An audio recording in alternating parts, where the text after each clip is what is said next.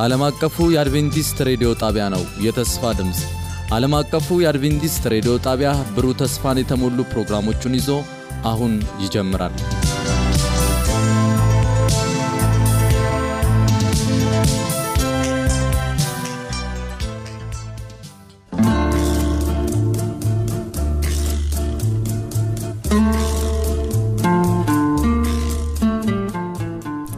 አድማጮቻችን እንደምንሰነበታችሁ። ይህ ዓለም አቀፉ የአድቬንቲስት ሬዲዮ የአማርኛ ቋንቋ ስርጭታችን ነው።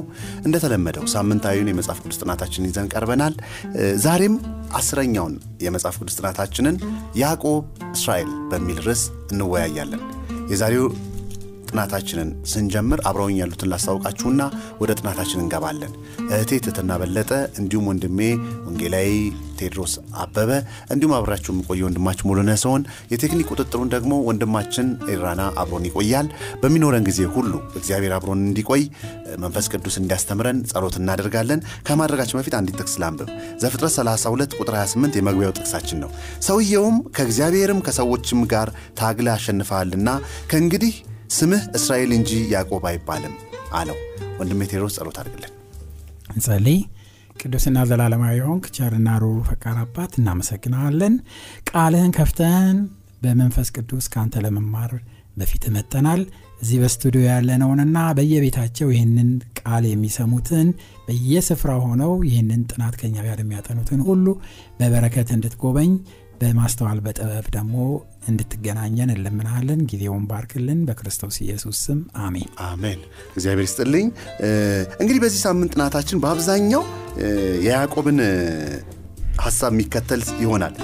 ያዕቆብ ከላባ ወጥቶ ወደ ቤቱ ሲመለስ የክህደት ሰለባው የሆነው ወንድሙ ወንድሙን ማግኘት ግድ ይሆናል መንገዱ ላይ ታዲያ ይህ ግፍ የተሰራበት ወንድሙ ምን ያደርገው ይሆን የሚለው ትልቅ ጥያቄ ይፈጥርብናል። ደግነቱ በዚች አጭር ሰዓት ውስጥ በመጽሐፍ ቅዱስ የያዕቆብ የመከራው ዘመን የሚባለው ኤርሚያስ 30 ቁጥር አምስትና ሰባት ላይ ይህን ሀሳብ እናገኛለን። የያዕቆብ የመከራ ጊዜ ተብሎ የሚታሰበውን ሀሳብ እናጠናለን ሰሞኑን። ታዲያ ቀጥታ ወደ እህቴ ሳልፍ እንደው ያዕቆብ ሳምንት ስናቆም እግዚአብሔርን ሰማ። የተለወጠው ያዕቆብ ነው እንግዲህ የተለወጠው ያዕቆብ እግዚአብሔር በቃ ውጣ ሲለው አጎቱ ያጎቱን የላባን ቤት ትቶ ሁለቱ ሚስቶቹን በጣም ሀብታም ሆኖ ብዙ በጎች፣ ብዙ ላሞች ይዞ ሲሄድ እናገኛለን። በመንገድ ላይ እንደው ምን አጋጠመው? ከዚህስ ምን ትምህርት እናገኛለን? እንግዲህ ከዚህ የምንመለከተው ያዕቆብ የገጠመው ያው ወንድሙ ነበረ ብዙ ጊዜ ፈርቶት በላባም ጋር እንዲቆይ ያደረገው የወንድሙን ፍራቻ ነው። ሲሰደድም እሱን ፈርቶ ነበረ እና እሱ የሰማው ነገር ምንድን ነው? ያዕቆብ ተነስቶ ልክ ወደ አባቱ ቤት እንደሚሄድ ሁሉ ኤሳው ደግሞ እሱ እንዲገናኝ እየመጣ እንደሆነ ሰማ እና የመጣው ብቻውን አይደለም፣ አራት መቶ ወታደሮች ከእሱ ጋር ደግሞ አብሮ እና ይሄ በጣም አስፈሪ ነበረ ለያዕቆብ።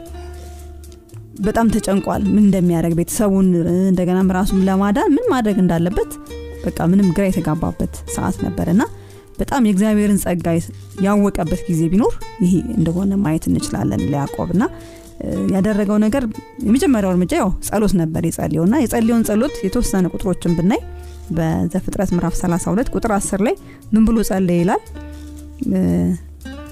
እንደዚህ ይላል ለባሪያህ ከሰራኸው ከምሕረትህና ከእውነትህም ሁሉ ትንሽ እንኳ የማይገባኝ ነኝ በትሬን ብቻ ይዤ ይህን ዮርዳኖስን ተሻግሬ ነበርና አሁን ግን የሁለት ክፍል ሰራዊት ሆንኩኝ። ከወንድሜ ከኤሳው እጅ አድነኝ፣ መጥቶ እንዳያጠፋኝ እናቶችንም ከልጆች ጋር እንዳያጠፋ እኔ እፈራለሁና አንተም በእርግጥ መልካም አደርግልሃለሁ፣ ዘርንም ከብዛቱ የተነሳ እንደማይቆጠር እንደ ባህር አሸዋ አደርጋለሁ ብለህ ነበር ብሎ በእግዚአብሔር ፊት እጅግ በቃ እንግዲህ በጣም ልቡ በጣም ተሰብሮ በጸሎት የቀረበበት ጊዜ ነበር እና መጸለይ ብቻ አይደለም፣ የራሱን መንገዶች ደግሞ ለማድረግ ጥረት አደረገ። ስጦታዎችን ከፋፍሎ በኤሳው ፊት ይዘው የሚሄዱ ሰዎችን አዘጋጀ። የተለያዩ በጎችን፣ ከብቶችን ይዘው ለኤሳው እጅ መንሻ አድርጎ ይሰጥ ነበረ እንዲሰጡለት አዘጋጅቶ ነበርና ያንንም ካደረገ በኋላ አሁንም ልቡ አላረፈም። ሁሉም ከሸኛቸው በኋላ ከዮርዳኖስ ማዶ ለብቻው ቀረ ይላል እና ያደረገውን ያንን እንደገና ደግሞ ለመጸለይ ከእግዚአብሔር ጋር ለመታገል ጊዜ ሲወስድ እንደገና ያዕቆብን እንመለከተዋል እና በዚህ ጊዜ ያልጠበቀው ነገር እንደገጠመው ማየት እንችላለን። ምን ይላል? ቁጥር በዚሁ በዘፍጥረት ምዕራፍ 32 ላይ እነሱን ካሻገረ በኋላ ቁጥር 24 ላይ ዘፍጥረት ምዕራፍ 32 24 ላይ እንደዚህ ይላል። ያዕቆብ ግን ለብቻው ቀረ ይላል። አንድ ሰውም እስከ ንጋት ድረስ ይታገለው ነበር እንዳላሸነፈውን ባየ ጊዜ የጭኑን ሹሉዳ ነካው። ያዕቆብም የጭኑ ሹሉዳ ሲታገለው ደነዘዘ። እንዲሁም አለ ሊነጋ ቀላልቷልና ልቀቀኝ እርሱ ግን ካልባረከኝ አልለቅህም አለው ይላል። በድንገት እንግዲህ በዚህ በጭንቀት ውስጥ ሆኖ እንዴት ነው ማድናቸው ከመጣብኝ ወይ በቃ የድሮ ጉልበቴን ተጠቅሜ ራሴን አድናለሁ የሚለውን ሀሳብ በውስጡ ያሰላስላል ብዬ ገምታለሁ። እና በዛ ውስጥ እያለ አንድ ሰው ግን ይታገለው ጀመረ ማለት ነው። እና ያንን መታገል ከጀመረ በኋላ በውስጡ የሚታገለው ከእግዚአብሔር ጋር እንደሆነ ያስተዋለ ይመስላል። ና ካልባረከኝ ልቀቀኝ ሲለው እንዳላሸነፈው ባየ ጊዜ ይላል ልቀቀኝ አለው ይላል።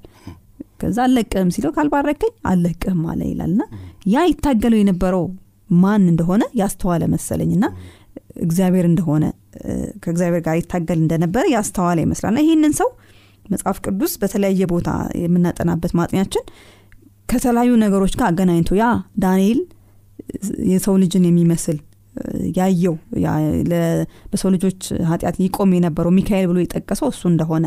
እንደገና ደግሞ እያሱን የምናስታውስ ከሆነ ሰራዊት አለቃ መጥቶ እንደተገናኘው ለውጊያ ተዘጋጅቶ በነበረ ጊዜ አንተ ከኛ ወገን ወይስ ከጠላቶቻችን ወገን ብሎ ሲለው አይ እኔ የሰራዊት አለቃ የእግዚአብሔር ሰራዊት አለቃ ነኝ ብሎ ተናገረው ይላል። እና ያ ሰው እንደሆነ ያ የእግዚአብሔር ልጅ እንደሆነ ክርስቶስ እንደሆነ በዚህ ክፍል ማየት እንችላለን። ሲታገል የነበረው ከሌላ ከማንም ጋር ሳይሆን ከእግዚአብሔር ከራሱ ጋር ከክርስቶስ ጋር ይታገል እንደነበረ ማየት እንችላለን። ከዛ እሱ ምን አደረገለት የሚለውን ደግሞ ስናይ ቀጥሎ ምን ይላል? ይሄው ሰው አለቀም ካለው በኋላ ስም ማን ነው ብሎ ይጠይቀዋል። ስሜ ያዕቆብ ነኝ አለ። ስለዚህ አንተ ከሰውም ጋር ቁጥር 28 ላይ ምን ያል ከእንግዲህ ወዲህ ስምህ እስራኤል ይባላል እንጂ ያዕቆብ አይባልም። ከእግዚአብሔርም ከሰውም ጋር ታግለ አሸንፈሃልና ብሎ ይናገራል። ና ያዕቆብ እንግዲህ ይሄንን የገጠመውን ሰው ከታገለ በኋላ የዛ ሰው ያደረገለት ትልቁ ነገር ምንድን ነው ማንነቱን ቀየረለት። ያ በጣም በኃጢአት እንግዲህ የሰራው ኃጢአት የተሸከመው በውስጡ የነበረውን የሚያስረሳ ነገርን ሲያደርግለት ኃጢአቱን ሲያስታውሰው የነበረውን ስሙን ቀይሮ እስራኤል እንዲባል ሲያደርገው እንመለከታለን። እና እስራኤል ማለት ደግሞ ከእግዚአብሔርም ጋር ከሰውም ጋር ታግሎ ያሸነፈ አሸናፊነትን የሚያሳይ ስም እንደነበረ እናያለን። እና ያንን አሸናፊነትን ተላብሶ ለሚቀጥለው ሲገጥም የምናይበት ክፍል ይሆናል ማለት ነው። እና ይህንን ነው እንግዲህ በመንገዱ ገጥሞት የነበረው ማለት ነው። እግዚአብሔር ይባርክሽ ተሴትና ትልቅ ሀሳብ አንስተሻል።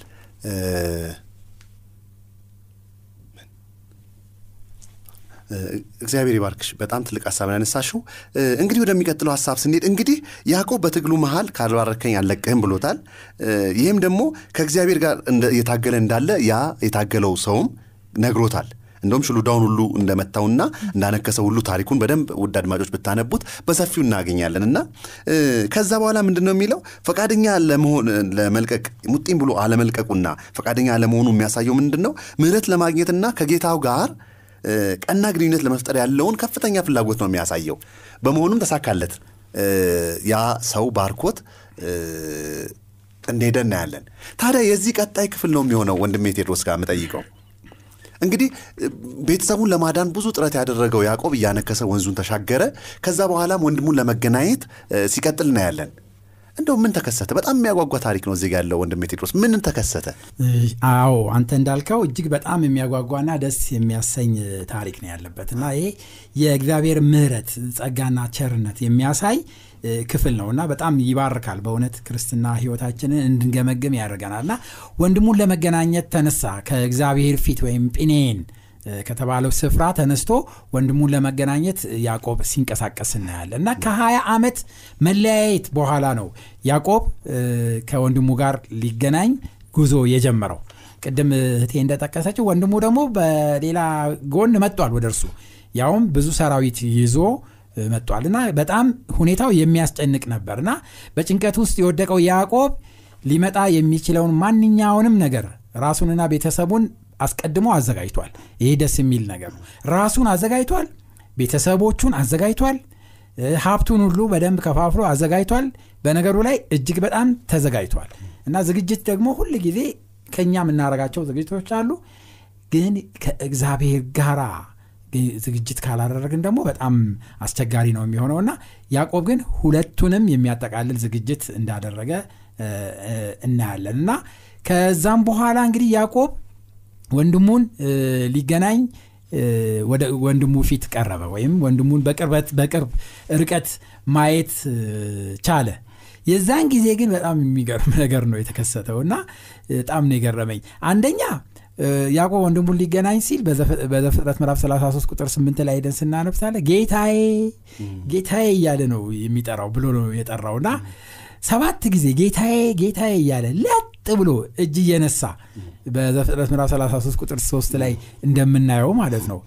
እና ራሱን ደግሞ ምን እያለ? አገልጋይህ ነኝ እኔ አንተ አገልጋይ እያለ ራሱን እንደ አገልጋይ እየቆጠረ ሰባት ጊዜ ለጥ ብሎ እየሰገደለት ጌታዬ እያለ ወደ ወንድሙ እንደቀረበ እንመለከታለን። እና እንግዲህ የሚመጣው ይምጣ ብሏል እንግዲህ ያዕቆብ። እና በቃ በራሱ ወስኖ ወደዛ ሲቀርብ እንመለከታለን። ያዕቆብ ሰባት ጊዜ እጅ በመንሳት የአባቱን ሰባት ምርቃቶች በጉልህ የሚያሳይ እድምታ ያለውን ነገር እንደ አደረገ እንመለከታለን። እና ከዚህ በተጨማሪ ደግሞ ጎንበስ ብሎ እጅ በመንሳት አባቱ ህዝቦች ተደፍተው እጅ ይነሱልሃል ዘፍጥረት ምዕራፍ 27 ቁጥር 29 ላይ ሲል የመረቀውን ምርቃት ገልብጦ እንዳሳየ ነው የምንመለከተው።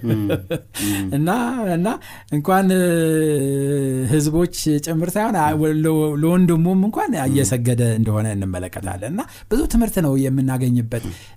እግዚአብሔር እኳ አንዳንድ ጊዜ ከፍተኛ ማዕረግ ሲሰጠን ከፍተኛ ስልጣን ሲሰጠን አገልጋይ እንድንሆን ነው ዝቅ እንድንለው እና ብዙዎች ሰዎች ግን ማዕረግና ስልጣን ሲሰጣቸው እንዲሰገድላቸው ነው የሚፈልጉት እንደ ተገልጋይ መሆን ነው የሚፈልጉት እንጂ አገልጋይ መሆን አይፈልጉም። ግን ያዕቆብ ይህንን ትምህርት ሳያቀው ተምሯል። እና በህይወቱም ደግሞ እንደተገበረው እንመለከታለን። ለጥ ብሎ እንደሰገደ እናያለን። እና ኢሳውም ወንድሙን ባየ ጊዜ ይጠበቅ ከነበረው ተቃራኒ ነገር ነው የሆነው። እና ወደ ያዕቆብ ሮጦ አቀፈው። እርሱን በመግደል ፈንታ በአንገቱ ላይ ተጠምጥሞ ሳመው ሁለቱም ተላቀሱ ይላል መጽሐፍ ቅዱስ በዘፍጥረት ምዕራፍ 33 ቁጥር አራት ላይ እና ይሄ በጣም የሚያስገርም ነው። ከዛም በኋላ ያዕቆብ ምንድን ያደረገው? የወንድሙን ፊት ማየቱ። ወንድሙ መጥቶ እንደዛ ቅፍ ሲያደረገውና ይቅርታውን ማግኘቱን ያመሳከረው ከምን ጋር ነበረ? ከእግዚአብሔር ፊት ከማየቱ ጋር ነበረ እና በጣም ይሄ ትልቅ ትምህርት የሚሰጠን ክፍል ነው። እና ያዕቆብ አሁን እግዚአብሔር ይቅር እንዳለው ሁሉ እንዲሁም ደግሞ ከወንድሙ ይህንን ይቅርታ ማግኘቱን የሁለቱንም ፊት ማየቱን አመሳክሮ ሲመለከት እናያለን። ስለዚህ ወንድሞቼና እህቶቼ ይሄ ትልቅ ትምህርት ይሰጠናል። ትምህርቱ ምንድን ነው ሰው የእግዚአብሔርን ፊት አይቶ ከእግዚአብሔር ይቅርታ ካገኘ ወይም ከእግዚአብሔር ጋር ከተስማማ መጽሐፍ ቅዱስ እንደሚል ከእግዚአብሔር ጋር የተስማማ ከሰው ሁሉ ጋር እንደሚስማማ ይሆናል ይላል በሳሌ መጽሐፍ ላይ ሄዳችሁ በምታነቡበት ጊዜ እና ከፍተኛው ነገር ወይም ዋናው አስፈላጊ ነገር ምንድን ነው ከእግዚአብሔር ጋር መስማማት በእግዚአብሔር ፊት መቅረብ ከእግዚአብሔር ፊት ላይ ከቀረብንና ከእግዚአብሔር ጋር እርቅ ካደረግን እግዚአብሔር ደግሞ ከጠላቶቻችን ጋር ሰላምና እርቅ ያደርግልናል። እና አሁን እንግዲህ በሀገራችንም በእያንዳንዳችንም ህይወት ውስጥ የጠፋው ነገር ምንድን ነው የመጀመሪያው ትልቁ ነገር ከእግዚአብሔር ጋር መስማማት የእግዚአብሔርን ፊት ማየት የዚህን ጊዜ ከወንድሞቻችን ጋር መስማማት እንችላለን። እና ከያዕቆብ ህይወት የምንማረው ትልቅ ትምህርት ይህንን ነው ማለት ነው። እግዚአብሔር ይባርክ ወንድሜ ቴድሮስ። በእውነት ደስ የሚል ሀሳብ ነው። ሰው ከእግዚአብሔር ጋር ሳይታረቅ እርስ በርስ ለመታረቅ መጣሩም ነው ትልቁ ችግር በዚህ ምድር ላይ። ሰዎች መጀመሪያ እግዚአብሔርን ይፈልጉት እንደ ያዕቆብ። ከዛ በኋላ ከሰው ጋር መገናኘት በጣም ቀላሉ ነገር ይሆናል። እግዚአብሔርም ያዕቆብን ረዳው። ይገለኛል ያለው ወንድሙ እንዳልከው አቅፎ ሲስመው እንደውም ጭራሽ ጥበቃ ላርግል ሲለውን የምናየው። ምንድነው የተከሰተው እዚህ ጋር? ሁለተኛ ሀሳብ ደግሞ ይህ የተከሰተውን ድርጊትና በያዕቆብ በሰላም እዛ የመኖር እቅዱ ላይ ምን ችግር ነው የፈጠረበት?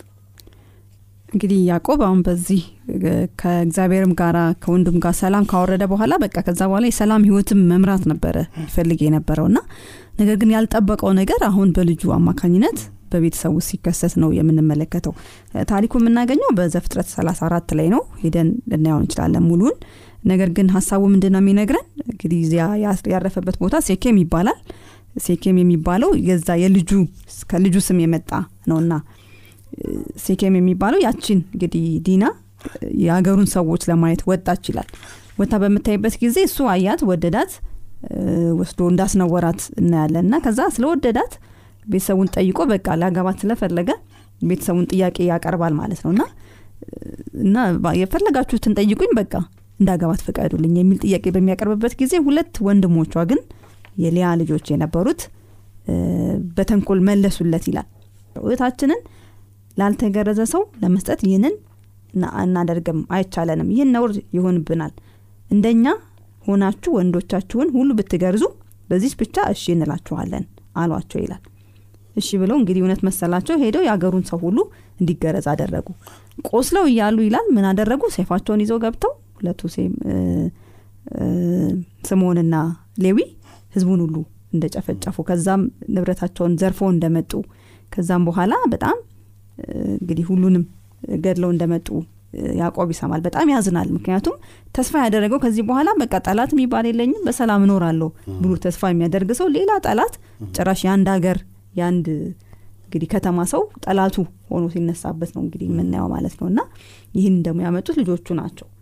በእርግጥ የተነሱበት አላማ ምንድን ነው ለእግዚአብሔር ካላቸው ቅናት የእግዚአብሔርን ህግ እንዴት በጋለሞታ እንደሚያደርግ እንዴት በኛ ያደርጋል ብለው ነበር የተነሱት። እና ለእግዚአብሔር የቀኑ ቢሆንም በተመሳሳይ መንገድ ልክ አባታቸው እንዳደረገው ያንን ያሰቡትን ሀሳብ በውሸትና በማሳሳት ነበረ ለማድረግ ሲነሱ የምንመለከታቸው። ና ምን አላቸው ይላል መጨረሻ ላይ ቁጥር 30 ላይ ያዕቆብም ሌዊንና ስምዖንን እንዲህ አለ በዚች ሀገር በሚኖሩ በከናንና በፌርዛውያን ሰዎች የተጠላው ታደርጉኝ ዘንድ እኔን አስጨነቃችሁኝ እኔ በቁጥር ጥቂት ነኝ። እነርሱም በእኔ ላይ ይሰበሰባሉና ይመቱኛል። እኔንም ከወገኔም ጋር እጠፋለሁ ብሎ ተናገራቸው ይላል። ና እንግዲህ የደረሰበት በጣም አሳዛኝ ሁኔታ ይሄ ነበረ። ነገር ግን በሁለት ነገር ማየት እንችላል አንደኛ ሁለቱ ሌዊና ስሞን ያደረጉት ተመሳሳይ የእግዚአብሔርን ለእግዚአብሔር እንቀናለን ብለን እንግዲህ በውሸትና እንግዲህ ሰዎችን በማታለል ሳይሆን ለእግዚአብሔር ቅናታችን የምናሳየው በትክክለኛው መንገድ መሆን አለበት። ከያዕቆብ መማር ነበረባቸው እነሱ። ሁለተኛ ደግሞ ያዕቆብም ጋር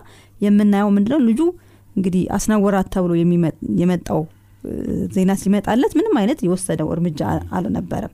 እሱ የተወሰነ እርምጃ ቢወስድ እንኳን ምናልባት ልጆቹ ወደዚህ ስህተቱ ላይ ገቡ ይችላሉ እና እሱም ከኃጢአት ጋር ትንሽ የተደራደረ የሚመስል ነገርን ሲወስድ እንመለከታለን እና እንዲህ ነገሮች በህይወታችን እንዳይከሰቱ ከያዕቆብ እንድንማር የተጻፈልን ሀሳብ እንደሆነ ማየት እንችላለን። እግዚአብሔር ይባርክሽ። ትልቅ ሀሳብ ነው ያነሳሽው። አንዳንድ ጊዜ የሆነን ነገር ስናደርግ የሚቀጥለውን እቅዳችንን ምን ይሆናል ብለን አለማሰብ። በተለይ ሁለቱ ልጆቹ ያደረጉት ስራ ያዕቆብ ያሰበውን እቅድ እንዳጠፋበት አይተናል። ነገር ግን እግዚአብሔር ጣልቃ ሲገባ እናያለን። ወደ ወንድሜ ቴድሮስ ደግሞ ስገባ። ምንድነው ወደ አንተ ሳልፍ? ምን ይከሰታል? ዘፍጥረት 34 ከ30 እስከ 35 እና ሚስቱን አብረው ያሉትን በሙሉ ሚስቶቹን ሁሉ ጠርቶ አንድ ነገር ያደርጋል። ያ ምንድን ነው ይዘው የመጡትን ጣዖታት ሲቀበልና እርምጃ ሲወስድ እናያለን። ቴዲ ይሄ ከእውነተኛ አምልኮ ጋር በተያያዘ ምን ትምህርት ማግኘት እንችላለን ከዚህ? በጣም ወሳኝ የሆነ ነጥብ ነውና ያዕቆብ እንግዲህ ከሲኬም ወጦ መሸሽ አለበት ከጠላቶቹ ፊት። እዛ መኖር አልቻለም። እሱ ያንን ብቻ ነበር ያሰበው። ግን እግዚአብሔር ጣልቃ ገባና በጣም ደስ የሚለው ነገር ምንድን ነው እግዚአብሔር ቃል ኪዳንን እንዲያድስ እንግዲህ አሁን እነዚህ ነገሮች ሁሉ የተበላሹ ነገሮች በያዕቆብ ህይወትና ቤተሰብ ውስጥ ተከስተዋል። እና እግዚአብሔር ደግሞ አሁን እነዛን ነገሮች ሁሉ እንግዲህ ወደ አምልኮ በምንሄድበት ጊዜ እግዚአብሔር ፊት በምንቀርብበት ጊዜ በንስሐ ስለሆነ ያለፉት ሁሉ ህይወታችን እንዳልነበረ አድርጎ ታጥቦ አዲስ ህይወት የምንጀምርበት ጊዜ ነው ማለት ነው። እና በዚህ አዲስ ህይወት በመጀመር ጊዜ ውስጥ እግዚአብሔር እንግዲህ ወደ ቤቴል ተመልሶ በመሄድ እዛ ያዕቆብ መስዋዕት እንዲያቀርብ ወይም መስዋዕት እንዲያቋቁም እግዚአብሔር እንደጠራው እናያለን። እና ያዕቆብም እግዚአብሔርን በመታዘዝ በአምልኮዊ ፍቃድ መሰረት ጉዞውን ሲቀጥል በመጨረሻ እግዚአብሔር ጣልቃ ገብቶ በመንገዳቸው ሁሉ ላይ ክፉ ነገር እንዳያደርሱባቸው ፍርሃትና ድንጋጤ በሰዎቹ ላይ እንደጣለ እንመለከታለን። እና ከዚህም በኋላ ያዕቆብ አብረውት የነበሩ ሰዎችን ሁሉ ምዕራፍ 35 ቁጥር 6 ላይ ምን ይላቸዋል? ጋር አምልኮ ለማድረግ መዘጋጀት ነበረበት እዛ ላይ። እና ቤተሰቦችንም በአንድነት ወደ እሱ ሰብስቦ ያዕቆብ ለተወሰነ ጊዜ ተቋርጦ የነበረውን አሁን ግን የጸናውን በሰማይና በምድር መካከል ያለውን ግንኙነት የሚያሳይ ምልክት የሆነውን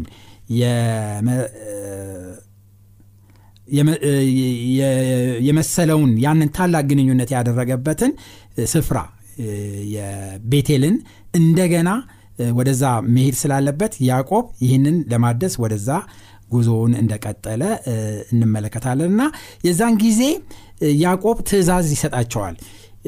ራሄልም ሰርቃ የያዘችው ጣዖት አለ። እንደገና ደግሞ officially በጣም የሚያስገርመኝና የሚያስደንቀኝ ነገር ምንድን ነው በአንገቶቻቸው ላይ በጆሮቸው ላይ ያጠለቋቸው ጣዖቶች እንዳሉ መጽሐፍ ቅዱስ ይነግረናል። እና ይሄ በጣም ትልቅ በአሁኑ ጊዜም ትልቅ ትምህርት የሚሰጥ ነገር ነው። እና መጽሐፍ ቅዱስ ግልጽ ነው። በዚህ በኩል የተናገራቸው ነገሮች ግልጽ ናቸው። እና ቁጥር አንድ ላይ እግዚአብሔር የሚያውቀውን አለው ተነስተ ወደ ቤተልሔም ውጣ። ምዕራፍ 35 ዘፍጥረት ላይ ነው ማነበው በዚያም ኑር ከወንድም ከኢሳው ፊት በሸሸ ጊዜ ለተገለጠልህ ለእግዚአብሔር መሰዊያን አድርግ ይለዋል። ከዛ ያዕቆብም ለቤተሰቡና ከእርሱ ጋር ላሉት ሁሉ እንዲህ አለ እንግዶች አማልክቶችን ከመካከላችሁ አስወግዱ ንጹሕም ሁኑ ልብሳችሁንም ለውጡ። ተነስተን ወደ ቤቴል እንውጣ። በዚያም በመከራዬ ጊዜ ለሰማኝ በሄድኩበትም መንገድ ከእኔ ጋር ለነበረው ለእግዚአብሔር መሰዊያ አደርጋለሁ አላቸው። ቁጥር አራት ላይ በእጃቸው ያሉትንም በእንግዶች አማልክት ሁሉ በጆሮቻቸው ያሉትን ጉትቻዎች ለያዕቆብ ሰጡት። ያዕቆብም በሲኬም አጠገብ ካለው ከአድባር ዛፍ በታች ቀበራቸው። ተነስተውም ሄዱ እግዚአብሔርም ፍርሃት በዙሪያ ባሉት ከተሞች ሁሉ ወደቀ። ያዕቆብም ልጆች ለማሳደድ አልተመለሱም ወይም አልመጡባቸውም ይላል። እና በጣም የሚያስገርም ያዕቆብ ምን ብሎ ነው ቤተሰቦቹን የጠየቀው? እንግዶች አማልክቶቻችሁን ከመካከላችሁ አስወግዱ ነው ያለው። ከዛ በኋላ እነሱ ደግሞ በእጆቻቸው ላይ በጆሮቻቸው ያሉትን ሁሉ ጌጣጌጦች አውጥተው ሰጡት። እነዚህ ምንድናቸው ማለት ነው? እንግዶች አማልክቶች ናቸው ማለት ነው ይህ ግልጽ ነው መጽሐፍ ቅዱስ ግልጽ ነው። እና ስለዚህ ዛሬ የምንመለከታቸው ጌጣጌጦች አመጣጣቸው ከዚህ ነው። እና በእኔ በዚህ ላይ ተጨማሪ ጥናት በማጠናበት ጊዜ የጥንት ግብፃውያን አሶራውያን እና እነዚህ እግዚአብሔርን የማያመልኩ የነበሩ ባቢሎናዊያን ጣዖቶቻቸውን በወርቅና በከበረ ድንጋይ በትልልቁ ይሰሩ ነበርና ለንግድና ለሌላ ጉዞ ወደ ሌላ ስፍራ በሚሄዱበት ጊዜ ያንን ከሰፈር ውስጥ የተሰራውን ትልቁን ጣዖት ተሸክሞ አይሄዱም። እነዚህ ነጋዴዎች በትናንሹ የወርቅ ጥጃዎች የወርቅ በጎች እና እዛ ላይ የተሰራውን አይነት ተመሳሳይ ይሰሩና ለመያዝ እንዲመቻቸው ወይ በአንገቶቻቸው ያንጠለጥሏቸዋል ወይ በእጆቻቸው ላይ ያንጠለጥሏቸዋል።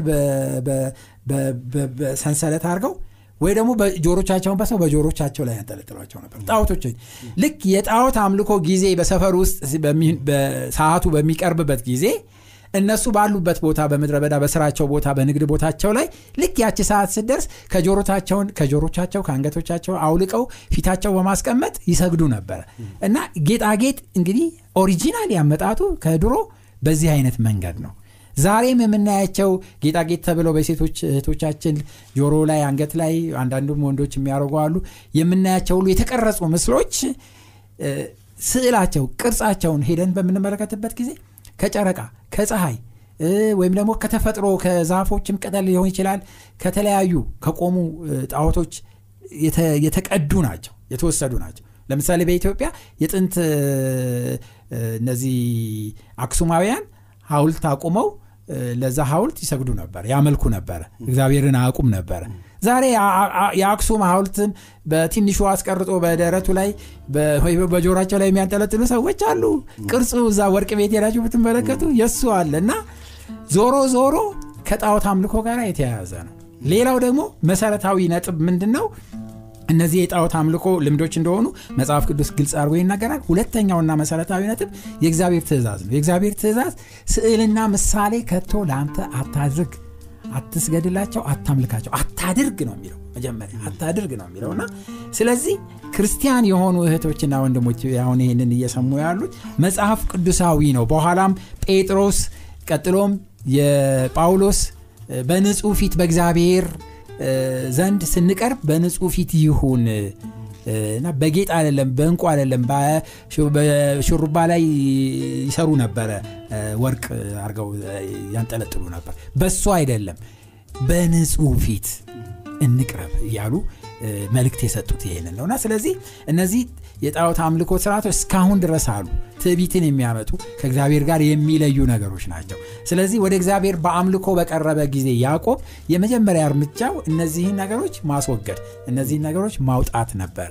ዛሬም ወንድሞቼና እህቶቼ ወደ እግዚአብሔር ፊት ስንቀርብ እግዚአብሔርን ስናምን እነዚህን ነገሮች በጣቶቻችን በእጆቻችን በዚህ በአንገቶቻችን ላይ ያሉትን ከጥንት አመጣጣቸው ጣዖታዊ የሆኑትን ስዕልና ምሳሌዎች ልናስወግድ ያስፈልገናል እና ይህንን አድርጎ በንጹህ ፊት ቀረበ። ሌላው በጣም ደስ የሚለው ነገር ቤቴል ነበረ። ቤቴል ማለት ራሱ የእግዚአብሔር ቤት ማለት ነው። ይህ የእግዚአብሔር ቤት ብሎ ነው ያዕቆብ ስፍራውን እንትን ያለው። አሁን ደግሞ ጨመረበት። ኤል ቤቴል ኤል ቤቴል አሁን ትኩረቱን ማን ላይ ነው ያደረገው። በስፍራው ላይ አይደለም በቦታው ላይ አይደለም በእግዚአብሔር ላይ ኤል አስቀደመ እግዚአብሔርን አስቀደመ። ስለዚህ ይሄ የሚያሳየን ምንድን ነው እኔ በጣም ትልቅ ትምህርት የተማርኩት ብዙ እህቶቻችን ወደ ቤተ ክርስቲያን በሚመጡበት ጊዜ ረጅም ቀሚስ አድርገው በሌላም ቤተ ክርስቲያን ያሉ እንትን አድርገው ይህ ምንድነው ስሙ?